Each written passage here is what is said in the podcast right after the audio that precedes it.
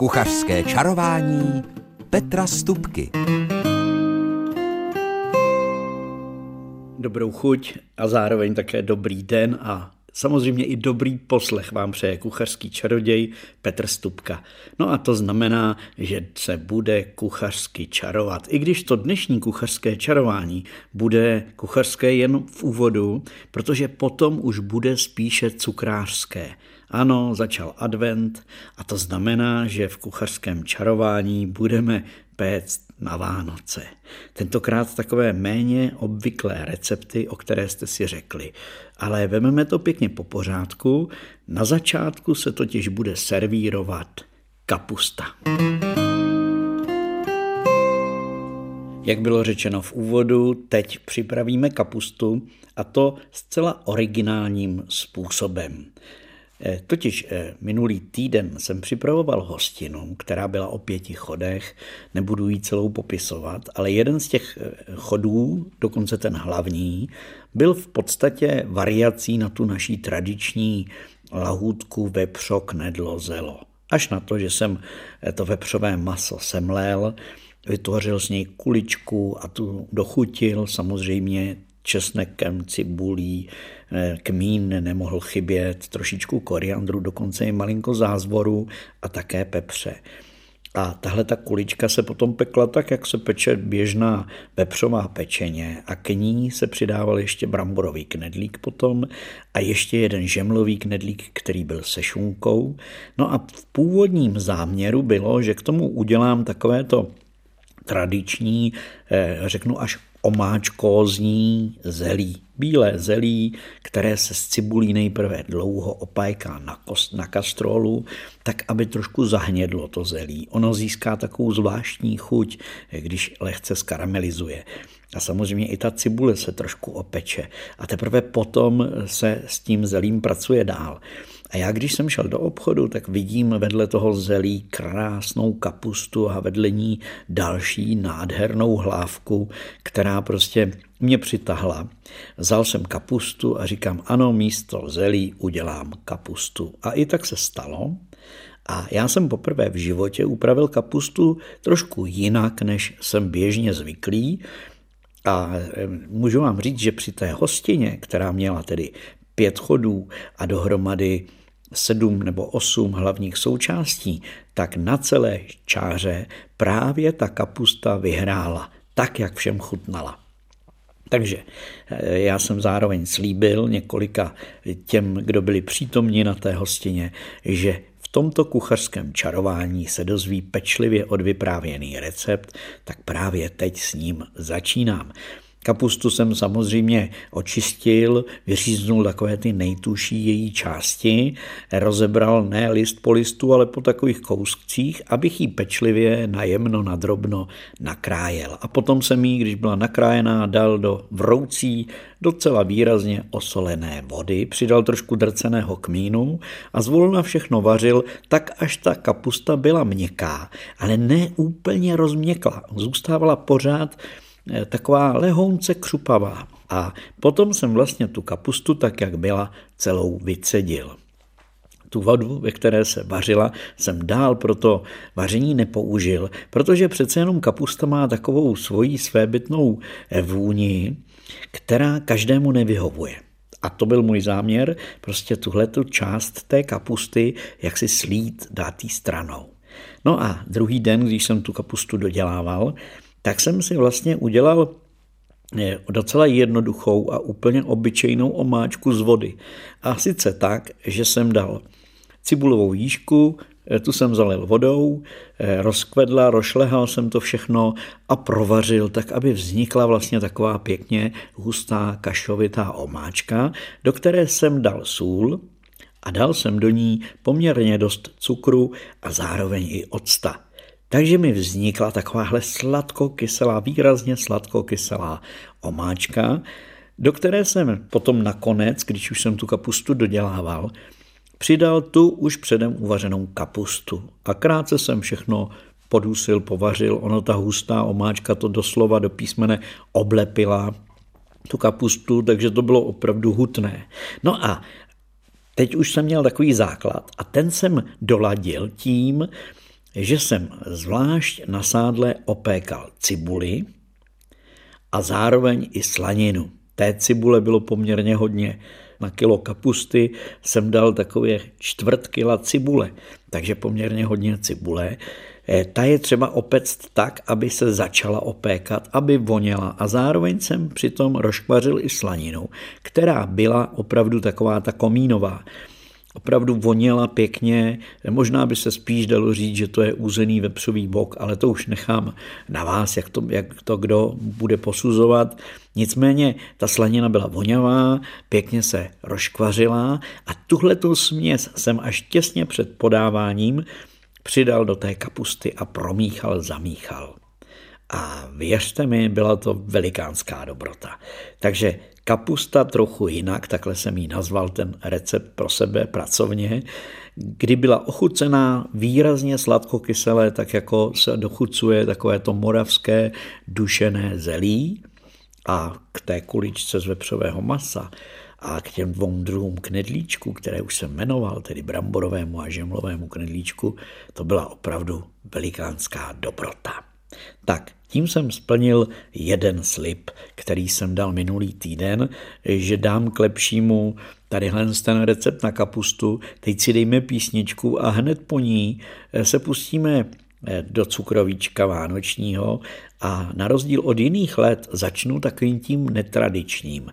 První žádost totiž mi poslala paní Hanka z trhových nebo od trhových svinů a sice e, ta žádost zněla, že jsem onehda dával jako recept pohankový perník, který se dá udělat úplně bez mouky, to znamená, že je bezlepkový a který po upečení se nakrájí na kostičky a ty se potom máčí v čokoládě, případně i v kokosu. Je to takový starodávný způsob, tak ten bude jako první. A hned potom přidáme ještě jedno nebo možná i dvojí pohankové pečivo. V kucharském čarování teď se pustíme do pečení a první, co uděláme, je pohankový perník. A je to vlastně taková obdoba toho starodávného receptu, kdy naše babičky, případně prababičky, upekly takový ten litý plát perníku, nakrájeli ho na kostičky, potom se máčel v polevě, případně ještě posypával nějakým kokosem nebo ořechy a nechával se potom pěkně stát a ono to v tom chladu, já si to takhle pamatuju od své babičky, tak to změklo, zvlhlo a bylo to výborné. Takže my teď uděláme perník bezlepkový, pohankový, litý. Na začátku je třeba mít 150 gramů pohanky lámanky. A k té pohance znovu zdůrazním jednu důležitou věc, kterou teď v sobotu, když jsem byl eh, na jedné akci za kaplicí v zahradnictví, v krásném zahradnictví, tak jsme probírali horem dolem. A sice to, že pohanka eh, má být, aby byla správně voňavá a příjemná a dobrá, chutná, tak má být jen taková béžovo, zelinkavo, šedavá a ne do hněda. Ta hnědavá pohanka je totiž loupaná párou a kvůli tomu se vlastně z té slupky do toho semínka už přivaří trošičku takové nepříjemné chuti. Takže vždycky preferuji tu béžovou eh, nebo béžovo-zelenavo-šedovou pohanku. Takže 150 gramů lámanky pohanky, 300 ml mléka, může být klidně plnotučné. A potom je třeba ještě mít 100 gramů pohankové mouky, dvě celá vejce a vrchovatou lžíci bramborového škrobu nebo škrobové moučky může být i kukuřiční škrob, to není důležité. No a potom dvě nebo tři lžíce medu a přece jenom máme radši sladší ten perník, tak eh, bych přidal ještě 50 gramů eh, třtinového cukru.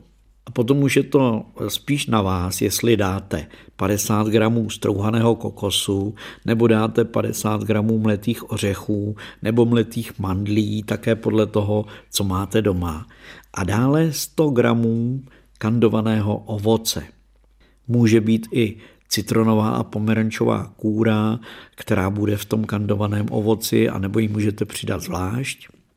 A aby to byl perník, tak samozřejmě perníkové koření. Kdo nemá, tak dá eh, lžíci z kořice nebo lžičku z kořice, přidá trošičku badiánu mletého, trošku hřebíčku a takhle naladí vlastně tu chuť toho perníku. Nicméně existuje také prášek do pečiva, ale protože tady ho dáme jenom na tohleto množství necelou polovinu, tak by prášek do perníku, který vlastně obsahuje perníkové koření, asi nestačil, tam bych trošku z kořice přidal. Jsou také recepty, kdy se do toho těsta přidávalo ještě rozpuštěné máslo, ale není to vůbec nutné. Zvlášť, když ten perník bude opravdu uleželý, bude delší dobu někde stát, tak tam ten tuk není potřeba. No a jak postupovat? Je to jednoduché, protože na začátku se tím vroucím mlékem, horkým mlékem se špetkou soli zalije ta pohanková lámanka, případně se přivede k varu a pak už se nechá pod poklicí bez vaření asi tak 4 20 minut změknout a nabobtnat. A to je všechno. To je opravdu jenom první fáze a když trošku schladne, tak vlastně potom ty ostatní suroviny, které se jmenovala, které ještě jednou zopakuju, tak všechny ty suroviny vlastně se do té pohanky rozmíchané přidají a promíchají a vznikne z toho vlastně taková hmota, která se pak naleje do vymaštěného nebo pečicím papírem vyloženého plechu či pekáčku a upeče se. To pečení v troubě stačí zvolna tak 160 stupňů a takže nějakých 20-30 minut bude zase záležet na té výšce toho perníku, která v tom pekáčku bude. A e, podle starého receptu také na konci pečení se povrch té, tohohle perníku má potřít máslem. Dřív to dokonce dělali tak, že to potřeli máslem a ještě sypali cukrem, ale stačí potřít máslem, aby ten povrch přece jenom nebyl tak úplně suchý. Tak já ještě jednou zopakuji ty suroviny. Takže 150 gramů pohanky lámanky, 300 ml mléka, tedy 3 deci, přibližně 100 gramů pohankové mouky. Tu seženete určitě v prodejnách zdravé výživy, ale i v některých supermarketech je běžně k dostání. Potom dvě vejce, vrchovatá lžíce bramborového škrobu, tři lžíce medu, 50 nebo může být i 60 gramů třtinového cukru, ale může to být i normální cukr samozřejmě. A potom kandované ovoce, včetně citronové pomerančové kůry, nějakých 100 gramů, takže poměrně hodně do toho přijde. A 50 gramů strouhaný kokos nebo strouhané ořechy nebo mandle, perníkové koření, když bude ta směs, tak to stačí tak půl lžičky a malinko půl prášku do pečiva. A potom to máslo na potření. A nezmínil jsem a připomínám eh, jednu výdatnou špetku soli na začátku, když se spařuje ta pohanka, dejte do toho mléka. Tak to bychom měli pohankový perník, samozřejmě můžete udělat i jiný, ale pohanka má opravdu zvláštní chuť a je takový lehký, ale výborný perník. A když byla řeč o pohance, tak tady mám ještě jednu pohankovou maličkost a to jsou takové pohankové sušenky, které jsem našel také v jedné staré knížce. A nebo byl to spíš takový sešit, který byl ručně psaný pohančené sušenky a dělali se zase z té pohanky lámanky, která se na začátku spařila. Tam ty poměry přesně nebyly, ale zpravidla to dávám, když bude 100 gramů pohanky lámanky, tak dejte 200 nebo 220 ml mléka horkého a zase spařit tu pohánkovou lámanku. A pak se do toho dávalo 100 až 150 gramů různého sušeného ovoce rovnou s tou pohánkovou lámankou, takže to ovoce se jakoby namočilo a nabobtnalo sporu s tou pohankou a nakonec se do toho těsta po vychladnutí přidalo jedno vejce, a případně se to ještě dosladilo, ale když bylo dost toho sušeného ovoce, tak se to sladit nemusí vůbec. A malinko prášku do pečiva. A z tohohle jakoby lepivého těsta se potom tvoří vlastně kuličky a ty kuličky se buď namočenou vidličkou nebo prstem rozmáčkly a pekly se na plechu. Takže to byla vlastně taková pohanková kaše, která se stužila tím vajíčkem. Já mám zkušenost, že jsem přidal do toho ještě zase pudinkový prášek pro změnu, ten má vanilkovou příchuť, bylo to příjemné a přidal jsem do toho ještě asi tak 50-60 gramů pohankové mouky, abych přece jenom to těsto měl takové hutnější, hustější. Ten poměr je úplně jednoduchý, protože se dává pohanka lámanka, 100 gramů, 200 ml mléka, 100 gramů sušeného pokrájeného na drobné kousky pokrájeného ovoce a to všechno se vlastně dá do toho horkého mléka, se vloží pohanka, zároveň to sušené ovoce a nechá se to změknout. A potom nakonec do toho přijde jedno vejce na tohleto množství a řekněme půlku eh, pudinku vanilkového, případně cukr a malinko tady opravdu stačí na špičku lžičky prášku do pečiva. A tyhle ty sušenky jsou takové křehké, když se víc vypečou, ale dělají se i tak, že se opravdu jenom suší pomalonku v troubě a jsou takové potom velice trvanlivé. Mám ještě jeden recept, který je podobný a tam vlastně bychom do tohohle množství, tak jak bylo jmenováno a jak jsem to asi už dostatečně zopakoval, patří ještě přidávat máslo. Tak teď si dejme písničku a potom ještě zaděláme na něco sladkého. Na vlnách rádia našeho kraje kuchařsky čarujeme a už strojíme něco na Vánoce – a protože jsem do té první kapitolky na téma Vánoční cukrovíčko zařadil eh, to, které jste si přáli, tak je tady teď cukrový mrkvové, které si nepamatuju, jestli jsem o něm někdy v kuchařském čarování mluvil, to je pravda, za těch 20 let už si všechno nepamatuju, ale každopádně tohleto cukroví Eh, jsem nedávno, zrovna nedávno jsem pekl takové malé eh, sušenky právě, aby byly mrkvové, jsem potřeboval a slepoval jsem je džemem, který byl meruňkový, nakyslý a bylo to opravdu výborné. Já jsem to použil jako takový dezertík k jedné kombinaci s dalšími pokrmy. Nicméně eh, cukrový mrkvové, myslím, že ze starodávné knihy, se připraví tak, že vezmete 300 gramů polohrubé mouky, Potom je tam 250 gramů tuku a tam eh, v té knize bylo napsáno sádlo nebo máslo, ale z mé zkušenosti nejlépe funguje takový ten bílý stužený tuk. Ale můžete dát samozřejmě i máslíčko. A potom by tam mělo být nějakých 150 až 200 gramů syrové strouhané mrkve která se eh, potom na strouhání má trošku vymáčknout z ní ta šťáva. A jedno celé vajíčko, necelá polovina prášku kypřicího prášku do pečiva a 100 gramů moučkového cukru.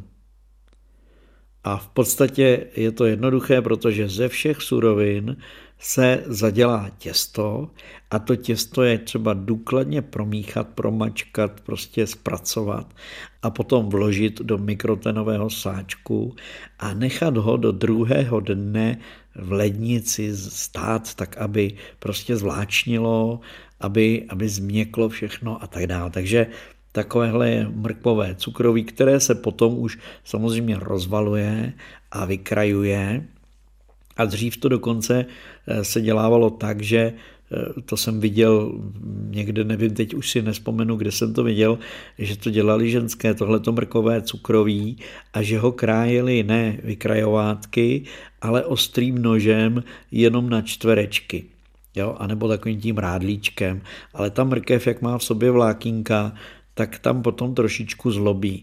Takže z mé zkušenosti tu mrkev teďkom nestrouhám, ale normálně ji rozmixuju společně s tím jedným vajíčkem v mixéru, mám ji nakrájenou nebo na hrubo nastrouhanou, takže mám opravdu jenom takovou pastu mrkvovou a do toho se potom zapracuje samozřejmě polohrubá mouka, stužený tuk a tak dále.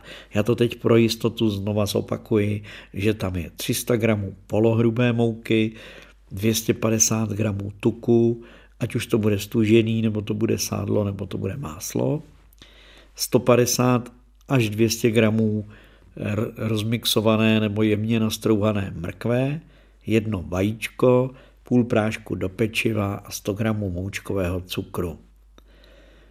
v tomhle receptu není žádné koření, ale já jsem přiznám, že jsem tam přidal ještě s kořici mletou. A důležité je nechat to těsto opravdu odstát do druhého dne a teprve potom ho zpracovávat. Mám tu i mrkové sušenky, které se dělají, taková základní várka je 100 gramů hladké mouky, 100 gramů mrkve, 60 gramů sádla a potom teda eh, dřív se do toho receptu nedával vůbec žádný cukr, takže to bylo nasládlé jenom po té mrkvi, ale ty vyválené a upečené tvary se potom obalovaly v tlučeném cukru. Takže kdybyste chtěli zkusit 100 gramů mouky, 100 gramů mrkve, 60 gramů sádla a ze všeho zpracovat těsto, případně přidat ještě trošku mouky, tak aby se to dalo potom vyvalovat a dělali se z toho různé tvary, většinou kuličky, do kterých se máčklo, byl tam důleček, dával se do toho, jak se dělají sádelníčci, třeba se tam přidával i oříšek a podobně. A poslední cukroví, které jsem slíbil paní Ivaně, která si chystá s dětmi pect na Vánoce, tak eh, to je ovesné cukrovíčko, já tomu říkám, nejsou to kokosky, ale jsou to ovesné hromádky s kokosem.